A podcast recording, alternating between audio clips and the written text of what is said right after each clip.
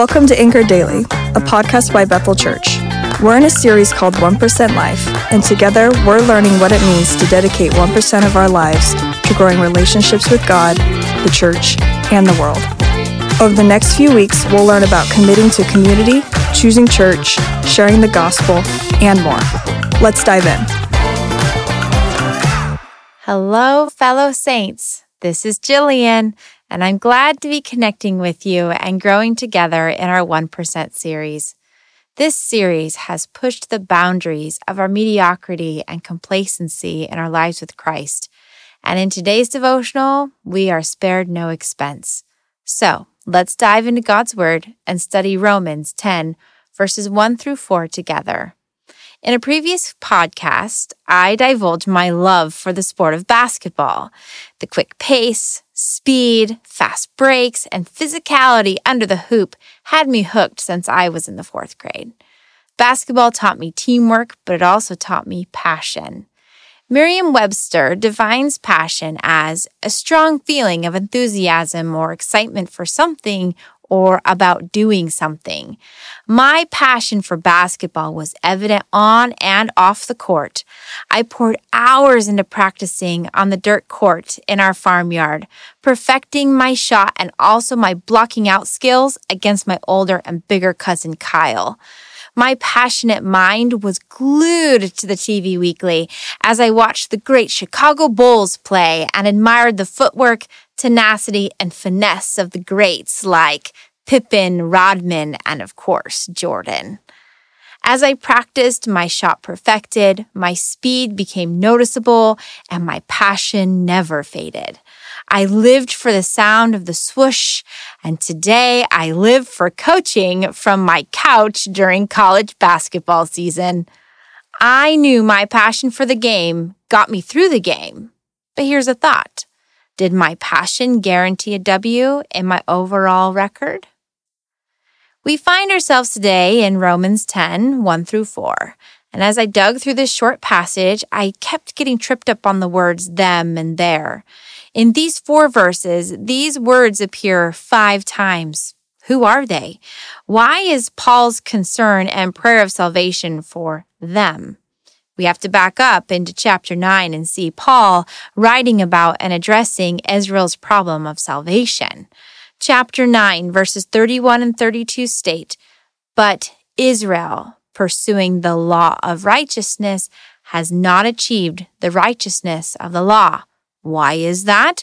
Because they did not pursue it by faith, but as if it were by works. Chapter 10 opens with Paul's concern for Israel their salvation. In verse 2, he writes, I can testify about them that they have zeal for God. And then he bridges his thoughts into verse 3 since they are ignorant of the righteousness of God and attempted to establish their own righteousness. Whoa, whoa, let's pause right there. If we see what the Jews are attempting to do, we should easily see their disconnect, right? Paul compliments them with the word zeal. The Greek translation for this word is that they had excitement of mind or fervor of spirit. Oh, wait. If they had excitement of mind for God, where have they missed the message of salvation? Paul states in verses 3 and 4 For Christ is the end of the law of righteousness to everyone who believes. They, Israel, have not submitted to God's righteousness. The Jews missed the whole point, or namely, the whole person. In attempting to do their own thing through head and law, they missed God's entire design. The point of the law of the Old Testament wasn't simply to live monotonous lives through the law. The point of the law is to point us all straight to Jesus. In their passion for the law, they missed Jesus completely. My passion for basketball could only take me so far. I could practice hours on my dirt court and make every shot there, but once in the game, could miss every shot.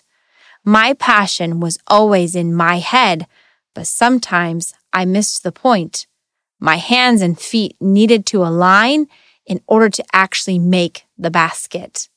I can't count the air ball And I sure can't count a basket that rolls around the rim and refuses to go into the net. Those attempted shots get me nowhere.